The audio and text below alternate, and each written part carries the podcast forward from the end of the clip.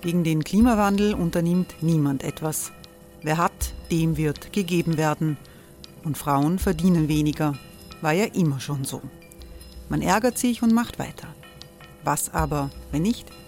Wir haben eine Idee. Die Falter Arena macht die Bühne frei für Menschen und Projekte, die das Land verändern. Mein Name ist Eva Konzett.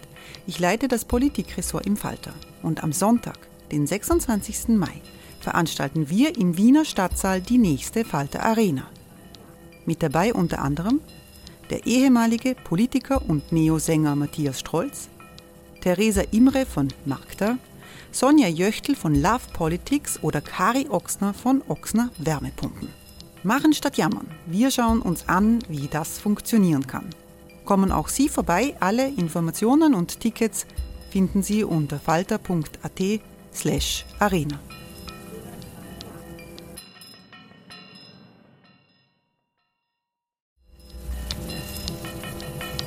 Falter-Podcasts werden durch Werbung unterstützt. Das hilft bei der Finanzierung unseres journalistischen Angebots. Ready to pop the question? The jewelers at BlueNile.com have got sparkle down to a science with beautiful lab-grown diamonds worthy of your most brilliant moments. Their lab-grown diamonds are independently graded and guaranteed identical to natural diamonds, and they're ready to ship to your door. Go to Bluenile.com and use promo code LISTEN to get $50 off your purchase of $500 or more. That's code LISTEN at Bluenile.com for $50 off. Bluenile.com code LISTEN.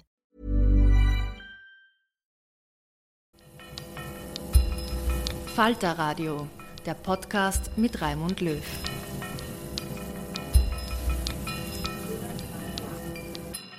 Sehr herzlich willkommen, meine Damen und Herren, im Falter Radio.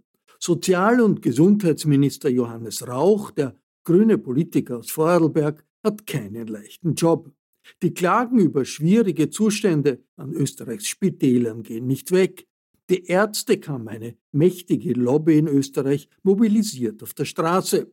Politisch wollen die Rechten unter Herbert Kickel die Grünen von der Macht verdrängen. Immerhin sind unter der Regie von Johannes Rauch Reformen im Gesundheitswesen ausgehandelt worden. Unter anderem soll es leichter werden, Gruppenpraxen aufzumachen. Primärversorgungszentren heißt das im Fachjargon. Es soll leichter werden, Kassenärzte zu finden. Im Interview in der Falter Werkstatt sagt Johannes Rauch, dass er ausländische Pflegekräfte haben will in Österreich. Eine richtiggehende Willkommenskultur brauche das Land bei der Pflege. Das bei den Rechten verpönte Wort stört ihn nicht. Johannes Rauch verrät auch, wie er einen Bundeskanzler Kickel verhindern will und wieso die kommende EU-Wahl die wichtigste seines Lebens ist. Ein Falter Werkstattgespräch von Johannes Rauch mit Nina Horacek und Katharina Kropshofer. Wir starten gleich Medias in Res. Ähm, ihre neue Gesundheitsreform, also druckfrisch quasi, wird ja durchaus äh, gelobt, aber sie bringt jetzt nicht unbedingt ein Ende der Zweiklassenmedizin. Im Gegenteil, ähm, Ambulatorien von privaten Betreibern können immer noch den klassischen Kassenhausarzt verdrängen. Was, was gedenken Sie dagegen zu tun? Wie ich vor einem Jahr begonnen habe zu sagen, ich nütze den Finanzausgleich oder die Finanzausgleichsverhandlungen, um eine Gesundheitsreform auf den Weg zu bekommen, da haben mich alle ausgelacht äh, und gesagt, das geht sich nie im Leben aus. Und mir war aber klar, es gibt überhaupt nur einen einzigen Hebel in dieser reformresistenten Republik, ähm, eine Reform hinzubekommen, das ist das Geld. Das ist der Finanzausgleich. Und so war es dann auch äh, nämlich von Anfang an die Botschaft zu setzen, okay, es wird über den Finanzausgleich zusätzliche Mittel geben, und zwar erheblich, eine Milliarde, eine, Milliarde plus pro Jahr äh, für die Gesundheit, Aufstockung des Pflegefonds auf 1,1 Milliarden, wenn die Länder bereit sind, Reformen zu machen. Es bekommt auch erstmals die Sozialversicherung ein Geld. Das war der Ansatz und überhaupt der Hebel, sonst wäre das nie gegangen. Das österreichische Gesundheitssystem, ja, ist richtig, zeichnet sich durch extreme Komplexität aus. Und ja, streite ich nicht ab, wir haben eine Tendenz zur Zweiklassenmedizin. Äh, warum ist das so? Weil die Versorgung im niedergelassenen Bereich mit äh, Kassenärztinnen und Kassenärzten tendenziell immer schlechter geworden ist, weil immer mehr Ärztinnen oder Ärzte in die Wahlarztpraxen gegangen sind. Das hat was zu tun ähm, mit der Vertragsgestaltung, mit der Ausgestaltung, der, mit der, der, der Versorgungssituation insgesamt auch äh, in der Vergangenheit mit der Blockademöglichkeit der Ärztekammer, zum Beispiel gegenüber Primärversorgungszentren. Äh, das ändert sich jetzt und insofern wird die Zweiklassenmedizin nicht sofort Geschichte sein. Das ist eine Illusion. Aber daran zu arbeiten, dass egal wo ich wohne in Österreich, ich einen Zugang habe zu kassenärztlicher Primärversorgungszentren, äh, Versorgung, unabhängig davon, wo ich wohne, unabhängig davon, äh, was ich für ein Einkommen habe, das ist die Zielsetzung. Und die, die, die Basis dafür ist jetzt gelegt. Das heißt, Primärversorgungszentren sind quasi das Allheilmittel, um auch den, den Kassenarztberuf äh, wieder attraktiver zu machen. Die sind ein Baustein. Die Verankerung des Facharztes für Allgemeinmedizin ist ein weiterer Baustein. Äh, die Ermöglichung, dass Spitalsärztinnen oder Ärzte, die sich überlegen, eine Praxis aufzumachen, sich aber das noch nicht ganz trauen, äh, dass die als Teilzeit im Spital arbeiten, weiterarbeiten können und Teilzeit aber auch in einer Kassenordik oder in einem, in einem Primärversorgungszentrum arbeiten können. Weiter, es besteht einfach aus vielen Bausteinen. Ja? Und der Gesamtvertrag, den die, äh, äh die Sozialversicherung jetzt in der, in der, in der Lage weiter zu verhandeln, die Verhandlungen dazu laufen ja schon seit Mai, man geht jetzt an den Verhandlungstisch zurück, äh, ist ein Schlüsselelement dafür, äh, die Situation in Zukunft zu verändern. Sie haben jetzt schon den Finanzausgleich quasi als, als Fenster genannt, aber äh, hat das auch mit einer gelähmten ähm, Ärztekammer zu tun, dass das jetzt möglich war, diese Reform durchzubringen? Naja, die Ärztekammer ist ein Player im System und neun Bundesländer zu haben mit neun unterschiedlichen Interessenslagen äh, ist mindestens, war mindestens gleich schwierig und auch die Sozialversicherung einzubinden, war sozusagen eine der Herausforderungen. Und äh, ich habe sehr, sehr viele Runden drehen müssen, um jetzt äh, das Ergebnis in der Form hinzubekommen. Aber mir ist es ja darum gegangen, für die Patientinnen und Patienten was zu erreichen. Ja, und die Ärztekammer ist eine Standesvertretung, da geht es um die Maximierung der Einkommen der Ärzteschaft. Das ist aus deren Sicht legitim, aber das ist nicht mein Zugang. Äh, und ja, äh, es hat insofern natürlich die Ärztekammer durch den permanent Streit, den die intern hatte, ja, und den Kriegszustand, wo, ja nicht mehr, wo man nicht mehr wusste, mit kann man jetzt reden, ähm, die ein Stück weit schon auch vergessen lassen, darauf zu schauen, äh, was geschieht. Äh, und die, die waren dann late to the party, um es so zu formulieren. Die Ärztinnen und Ärzte sind ja nicht gerade happy und gehen auch für bessere Arbeitsbedingungen auf die Straße. Jetzt fragt man sich, wie kann es eigentlich sein, dass Österreich ein Land ist, das für sein Gesundheitssystem so viel ausgibt wie kaum ein anderes EU-Land. Und gleichzeitig haben wir doch sehr schlechte Arbeitsbedingungen für Ärztinnen und Ärzte, aber auch für das Pflegepersonal. Naja, also das ist halt gewachsen äh, auch aus den nicht-Reformern der Vergangenheit. Und das ist dann halt so äh, dahingeplätschert und dahingedümpelt. Also natürlich ist es richtig, dass die geteilte Finanzierung für die Landesspitäler sind die Länder zuständig, äh, für den Rest äh, die Sozialversicherung oder der Bund, das ist ein Unding. Nur die Finanzierung aus einer Hand, das war schlicht nicht hinzubekommen. Was wir jetzt gemacht haben, ist mindestens auf der Planungsebene und über die Bundeszielsteuerung ähm, die spitalsambulante Versorgung mit der ambulanten Versorgung draußen auch zusammenzudenken und zusammen zu planen. Ich habe mit Dutzenden Spitalsambulanz-Mitarbeiterinnen gesprochen. Die sagen, äh, bei uns schlagen einfach Patientinnen und Patienten auf, die gehören nicht in die Spitalsambulanz. Das kann ambulant gemacht werden. Die Leute gehen ja ins Spital, in die Ambulanz, auch weil zum Beispiel kein Arzt da ist, wenn kein Arzt Zeit hat. Sage ich ja. Wie kann man das ja, ändern? Meine Rede. Also wenn es nicht gelingt, und das ist jetzt der Zugang, den ambulanten Sektor auszubauen, in allen, in allen Feldern, von der Einzelpraxis, Gruppenpraxen, äh, Primärversorgungszentren, dann wird das nicht gelingen. Und jetzt ist die Voraussetzung geschaffen, dass, da, dass das passiert. Ich mache es an einem Beispiel fest. Äh, wir hatten ein massives Problem beim Ausbau der Primärversorgungszentren, weil wir ein Gesetz hatten, wo die Ärztekammer ein Vetorecht hatte äh, und bürokratische Hürden eingezogen waren. Hat dazu geführt, dass wir von den geplanten 150 Primärversorgungszentren weit entfernt waren. Seit der Änderung dieses Gesetzes im, im äh, Mitte des Jahres sind zu den 50, die wir haben, 30 weitere im, An im Antragswege äh, jetzt auch in der Pipeline, fünf davon Kinder-PVS. Das heißt, es ist ein Rand entstanden in Richtung Primärversorgungszentren. Allein dadurch, dass diese Blockademöglichkeit äh, der Ärztekammer beseitigt worden ist und die Hürden abgebaut worden sind. Ähm, und das zeigt einfach auch die, die Beseitigung sämtlicher Vetomöglichkeiten gegen die Besetzung von Stellenplänen. seitens der Ärztekammer ist beendet. Ja, noch eine noch riesigere Baustelle ähm, als sagen die Ärztekammer ist die Frage, wo kriegen wir Pflegekräfte her? Wir wissen, dass es ein Riesenbedarf ist. Sie fordern eine gemeinsame europäische Strategie zur Anwerbung von Pflegekräften aus Drittstaaten. Ja. Wie soll die aussehen? Wir haben ja anscheinend nicht einmal in Österreich eine gemeinsame Strategie. Da macht ja auch jedes Bundesland eigene Verträge mit den Philippinen, mit Tunesien und so weiter. Ja, äh, aus, ich weiß, aus der Not heraus reist jeder irgendwo hin und versucht irgendwas zu machen. Das ist aber wenig zielführend, wie ich meine. Äh, was wir, wo wir jetzt die Allianzen versuchen zu schließen, ist mit Deutschland beispielsweise, die schon in einzelnen äh, äh Staaten auch äh, Pflegeschulen etablieren, äh, versuchen Verträge abzuschließen, auch auf Augenhöhe. Und eins möchte ich auch sagen. Es kann ja die Anwerbung von Pflegekräften aus dem Ausland, aus Drittstaaten nicht stattfinden wie früher, äh, zu Kolonialzeiten, dass wir irgendwo hinfahren, mit dem Schiff anlegen, die Leute einladen, daher äh, kann und wenn wir es nicht mehr brauchen, wegschicken. Also überspitzt formuliert. Das ist neokolonial. Das ist nicht der Punkt. Das muss auf Augenhöhe passieren. Das muss äh, auf einer Ebene passieren, wo es Agreements gibt mit den Staaten.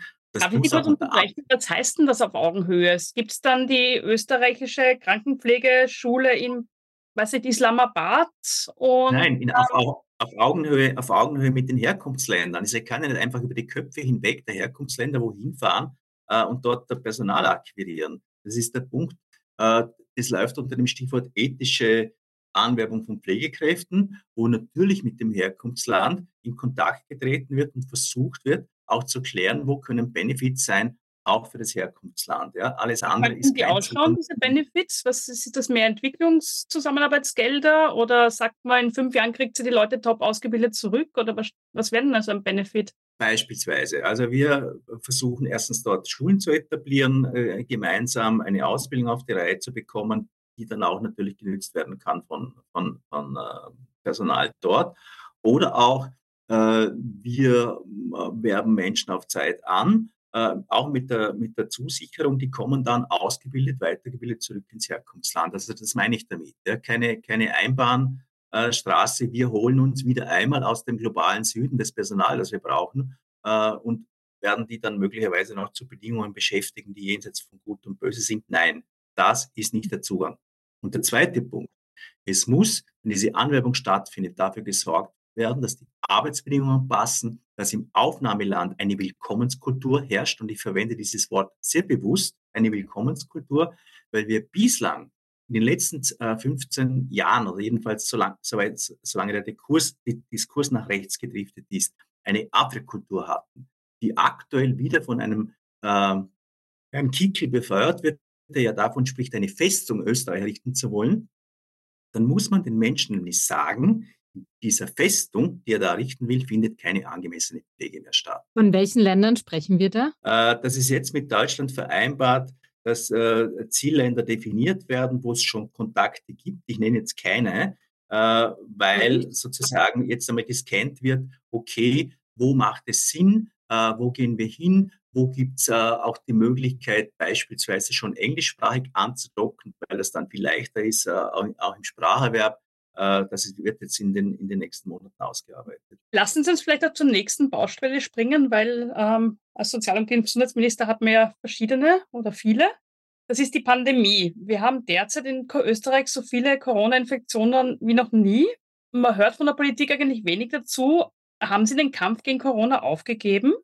Ich verstehe die Frage nicht ganz, weil ja, natürlich habe ich immer gesagt, die Pandemie. Also ich sehe keine Impfkampagne, es gibt eigentlich keine Diskussion, vielleicht ist eine Maskenpflicht wieder gescheit, irgendwas. Wir haben jetzt nee, also, leben einfach damit, dass wir die Grippe haben und dann haben wir Corona auch noch drauf und ähm, das halbe Land ist im Krankenstand. Also ich habe ja versucht, da sozusagen da auch wieder ein bisschen Ruhe und Vernunft in diese Debatte einzubringen, was mir, glaube ich, gelungen ist. Äh, wir haben einen europäischen Quervergleich, wer das. Wir haben das am besten ausge ausgebaute Surveillance-System in ganz Europa. Ich möchte es einmal festhalten. Niemand in Europa hat mehr Abwasserscreening als wir. Wir haben das SARI-Dashboard, das heißt, wir haben einen ganz genauen Überblick, sind die Spitäler überlastet, ja oder nein. Sie sind es nicht. Und mein Appell heute war, an dieser Stelle zu sagen, okay Leute, bitte tragt wieder Maske dort, wo es angesagt ist, in öffentlichen Verkehrsmitteln, geht zur Auffrischungsimpfung, nehmt eure Verantwortung euch selbst gegenüber und euren Mitmenschen gegenüber wahr. Und das ist es. Aber reicht das? Ich meine, das AKH, Sie haben gesagt, es ist nicht überlastet, aber das ähm, rät ja auch zum Testen oder führt sogar verpflichtende Tests ein. Ja, im Spital, aber das ist dann eine Angelegenheit des, des einzelnen Spitals. Es kann auch jede äh, Arztordination im eigenen Bereich darauf drängen, dass eine Hausordnung gilt, dass Maskenpflicht einzuhalten ist. Es gibt schlicht keine verfassungsrechtliche Grundlage, eine Maskenpflicht zu erlassen. Die ist nicht vorhanden. Wie sieht es eigentlich mit dem Medikamentenmangel aus, der auch immer wieder durch die Medien ähm, gegeistert ist? Viele Ärzte sagen zum Beispiel, Penicillin ist immer noch sehr schwer zu, zu bekommen. Aktuell, jetzt? Ja. Okay, dann würde ich gerne wissen, wo. Weil wir haben, Vorsorge, wir haben Vorsorge getroffen mit, der Pharma, äh, mit dem Pharmagroßhandel gemeinsam, eine Bevorratungspflicht umzusetzen. Wir haben die magistrale Zubereitung ausgeweitet für Apotheken. Äh, wir haben es erleichtert, äh, auch auszutauschen, also Medikamente auszutauschen zwischen europäischen Mitgliedstaaten, wo welche da sind, wo nicht.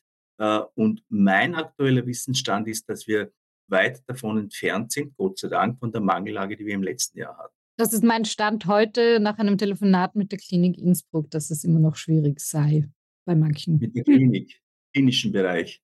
Mhm. Okay, eigene Beschaffungsschiene, äh, Zuständigkeit der Länder, aber im niedergelassenen Bereich und in Kooperation mit der Apothekenkammer äh, habe ich das nicht vernommen. Und noch eine Baustelle, wenn wir, wenn wir schon dabei sind. Gerade läuft ja die Weltklimakonferenz in, in Dubai, beziehungsweise Sie startet morgen. Ähm, und die WHO spricht von der Klimakrise als wohl größte Bedrohung für die menschliche Gesundheit, ähm, die 50 Jahre Fortschritt zunichte machen könnte. Wie, wie, greift man das auf oder wie greifen Sie das auf in Ihrer Strategie? Ähm, indem wir sagen, es gibt einen uh, One Health-Ansatz. Also Gesundheit ist nicht nur die Abwesenheit von Krankheit, sondern wenn wir von Gesundheit reden, dann reden wir von äh, der individuellen Gesundheit, von äh, der Gesundheit von Lebensmitteln und Tieren und von der Gesundheit des Planeten, um es jetzt mal so auf den Punkt zu bringen. Das ist der eine Ansatz und selbstverständlich auch äh, Health in One Policy oder in All Policies, so muss man sagen. Das heißt, eine, als Querschnittsmaterie äh, das zu betrachten und zu verankern, was insofern passiert, dass wir jetzt deutlich mehr auch entlang der Gesundheitsreform investieren werden in Vorsorge, wo wir unterbelichtet sind, in Gesundheitskompetenz und wenn es ums Klima geht, äh, mit einem, mit einem eigenen Kompetenzzentrum bei der Gesundheit Österreich, wo auch aktuell der Hitzeschutzplan für Österreich äh, überarbeitet wird. Das heißt, äh, konkret geht es da um, um, um darum, Hitzetote zu vermeiden und jetzt nicht irgendwie um ähm, ja, das Aufhalten von Infektionskrankheiten zum Beispiel. Äh, das ist ein zweiter Teil. Also wir haben ja eine, einen, einen Pandemieplan entwickelt entlang der Corona-Pandemie, um auch die Lehren zu ziehen daraus. Also wir haben uns angeschaut, welche europäischen Staaten haben welche Maßnahmen gesetzt und mit welchem Erfolg, äh, um auch daraus ableiten zu können, an welchem Punkt sind Fehler gemacht worden oder an welchem Punkt muss besonders auf, aufgepasst werden. Und was wir, um auf diesen Punkt zurückzukommen, zu wenig am Radar hatten, äh, das waren die sozialen, ment mentale Gesundheitsfolgeschäden oder Begleitschäden oder Kollateralschäden, äh, die durch die Pandemie verursacht worden sind. Äh, wir haben eine Situation in Österreich, dass wir bei Kindern, bei Jugendlichen äh, massive äh, Problemlagen haben, was ja ein Grund dafür ist, dass wir gesund aus der Krise äh, praktisch verdoppelt haben in der Anzahl der, der, der, der Behandlungsplätze. Und um es auch zu verraten, das ist einer meiner Schwerpunktthemen natürlich jetzt, nachdem die Gesundheitsreform abgeschlossen ist, weil da, wie soll ich sagen, wir können es nicht zulassen, dass Kinder, Jugendliche aufgrund dieser Situation, der sie da ausgesetzt sind, schlicht den Anschluss verlieren. Und das passiert jetzt in vielen Fällen. Bleiben wir vielleicht gleich beim Thema Kinder. Ähm, ein Thema, das, mit dem Sie sich in letzter Zeit auch sehr beschäftigt haben, ist das Thema Kinderarmut und wie man die vermeiden kann in Österreich. Sie fordern eine Kindergrundsicherung, wo Kinder, die in Haushalten aufwachsen, die armutsgefährdet sind, mehr finanzielle Unterstützung kriegen würden. Das geht aber mit der ÖVP nicht. Was ja, das ist Faktum. mit der ÖVP das, in dem Bereich? Also was wir gemacht haben, ist sozusagen einen, Zwischenschritt äh, zu etablieren, äh, nämlich 500 Millionen Euro in die Hand zu nehmen und äh, 60 Euro pro Kind im Monat auszuzahlen, und zwar zielgerichtet für armutsgefährdete Familien und das unterste Einkommensdrittel. Das ist einmal der eine Punkt. Der zweite ist, äh, wir haben jetzt aktuell eine OECD-Studie bekommen, die ausweist, und das hat jetzt nicht die Caritas gemacht oder irgendeine NGO, sondern die OECD, dass die Kosten äh, von nicht bearbeiteter Kinderarmut in Österreich 17 Euro pro Jahr betragen, volkswirtschaftlich gerechnet, mit Einkommensverlusten, lebenslangen Defiziten äh, und so weiter. Äh, und dem gegenüber stelle ich dann halt einfach die, die Kosten und die Aufwendungen für eine, für eine Kindergarantie, wo man ja dann noch streiten kann, ist jetzt das Volkshilfemodell mit den dort gerechneten 2,5 Milliarden Euro pro Jahr schlagen oder ein anderes, aber jedenfalls sind die Kosten deutlich günstiger. Und das ist aktuell die europäische Debatte, dass nämlich äh, Investitionen in Soziales, Gesundheit, Pflege Investitionen sind und nicht Kosten. Und man muss diese Debatte, und das passiert gerade auf europäischer Ebene auch so führen, dass es nicht angeht, dass jetzt versucht wird, über Fiskalregeln budgetäre Barrieren aufzubauen, die derartige Investitionen verunmöglichen, weil sie auf den absolut, äh, weil sie auf einen absoluten Impact haben auf den Schuldenstand. Diese Debatte läuft gerade. Hey, it's Ryan Reynolds and I'm here with Keith, co-star of my upcoming film If, only in theaters May 17th. Do you want to tell people the big news? All right, I'll do it. Sign up now and you'll get unlimited for $15 a month in six months of Paramount Plus Essential Plan on us. Mintmobile.com slash switch. Upfront payment of $45 equivalent to $15 per month. Unlimited over 40 gigabytes per month. Face lower speeds. Videos at 480p. Active Mint customers by 531.24 get six months of Paramount Plus Essential Plan. Auto renews after six months. Offer ends May 31st, 2024. Separate Paramount Plus registration required. Terms and conditions apply if rated PG. Jetzt haben Sie nicht mehr wirklich viel Zeit für diese Debatte. Mit Jahresbeginn kann man damit rechnen, dass der Wahlkampf losgeht. EU-Wahl. In Innsbruck wird der Bürgermeister gewählt, in Salzburg. Wir haben im Herbst Nationalratswahlen. Die Länder wählen. Was können Sie als Sozial- und Gesundheitsminister in so einer Phase eigentlich noch wirklich durchbringen? Also, dass wir, dass wir zu wenig Zeit für die Debatte haben, stimmt nicht, weil in, in Europa ticken die Uhren etwas schneller als in Wien. Das ist einmal der Punkt, um den es geht. Das wird von der Ratspräsidentschaft der Spanier ist das massiv aufbereitet worden. Die Belgier haben gestern präsentiert, das mündet in einem gemeinsamen Ministerrat der Finanzminister und der Sozialminister im nächsten März. Und da ist es schon hilfreich, sozusagen den, den Blickwinkel der österreichischen Innenpolitik zu verlassen. Das ist der Battleground äh, für die, auch für die Europawahlen. Und es ist sozusagen, ich habe jetzt wieder die Erkenntnis gewonnen hier in Brüssel, diese Wahlen zum Europäischen Parlament werden, jetzt bin ich 65 Jahre alt, die wichtigsten Wahlen in meinem politischen Leben. Weil entweder marschiert die ganze Veranstaltung nach rechts und nach rechtsextrem und dann werden wir dieses Europa nicht wiedererkennen oder wir schaffen es, die Voraussetzungen zu schaffen. Das hat was mit sozialer Absicherung, das hat was mit, mit Gesundheitspolitik zu tun, Menschen zu vermitteln, äh, das ist die einzige Chance, die wir haben, nämlich ein gemeinsames Europa, das auch ein Mindestmaß an Zusammenhalt und Solidarität lebt, äh, um die Zukunftschancen überhaupt zu haben. Was, wenn die rechte Abrissbirne quer durch Europa fährt, dann hat dieser Kontinent keine Zukunft. Und es ist in dieser Vehemenz in Österreich noch nicht angekommen. Ja? Heißt das aber auch, dass es eine, eine, eine gemeinsame europäische Sozial- und Gesundheitspolitik geben wird, beziehungsweise wie ja, würde die aussehen? Ja, natürlich. Wir brauchen in all diesen Fragen mehr Europa und nicht weniger Europa, so wie eine gemeinsame Medikamentenbeschaffung Thema ist, äh, weil es eine Illusion ist zu glauben, eine Festung à la Kickel mit acht Millionen Einwohnerinnen kann mit der Pharmaindustrie die Preise verhandeln. Es ist ja eine Illusion zu glauben, äh, dass wir in einem äh, in einer globalisierten Welt, wo Europa sich in Konkurrenz befindet zu China, äh, den USA, den BRICS-Staaten, dass dort Einzelfürstentümer überhaupt realisieren können. Also es muss jetzt einfach die Erkenntnis Platz greifen, dass es entweder diese europäische Perspektive gibt oder wir verlieren insgesamt ähm, an Zukunftschancen.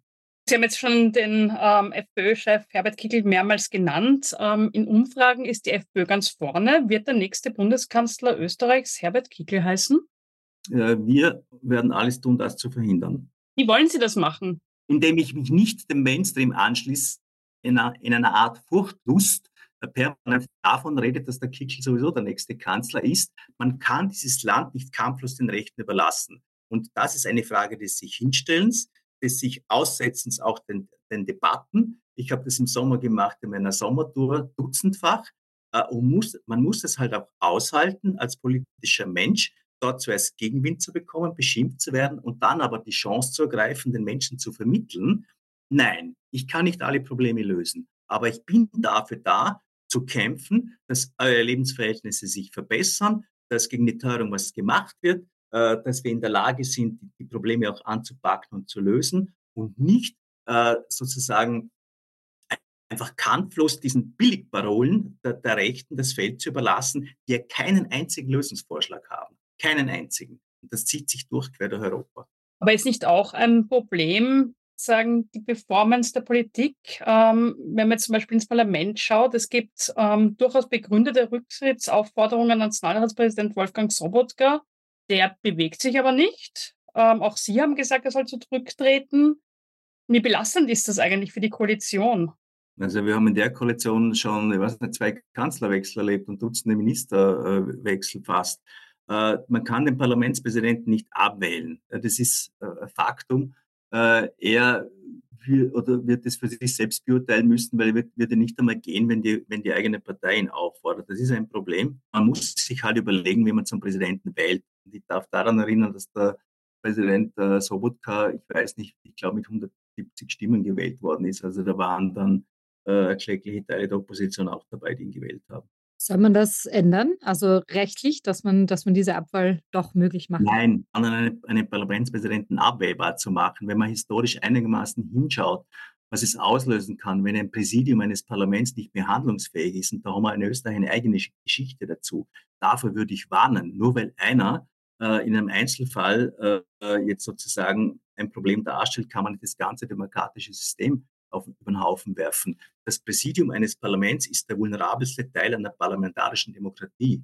Und da würde ich nicht herumdoktern. Vielleicht zum Schluss noch eine persönliche Frage. Ähm, sagen Sie sind jetzt ähm, Sozial- und Gesundheitsminister.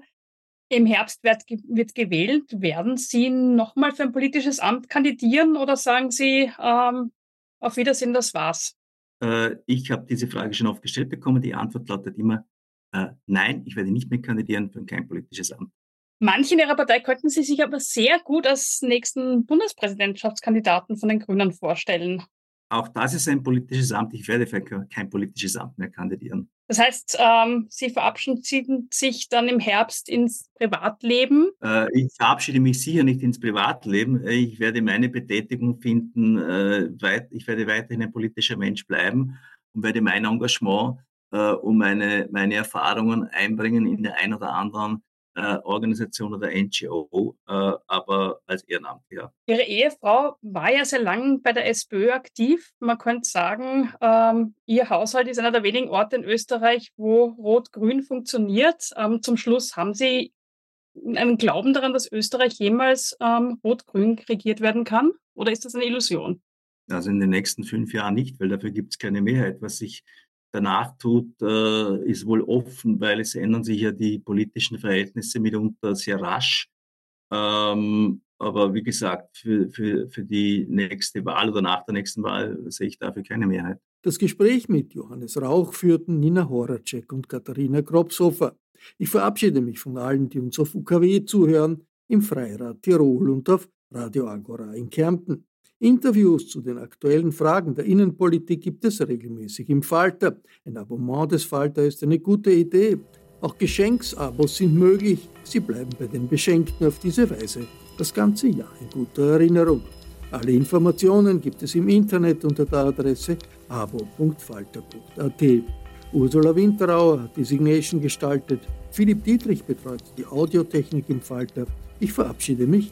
Bis zur nächsten Sendung.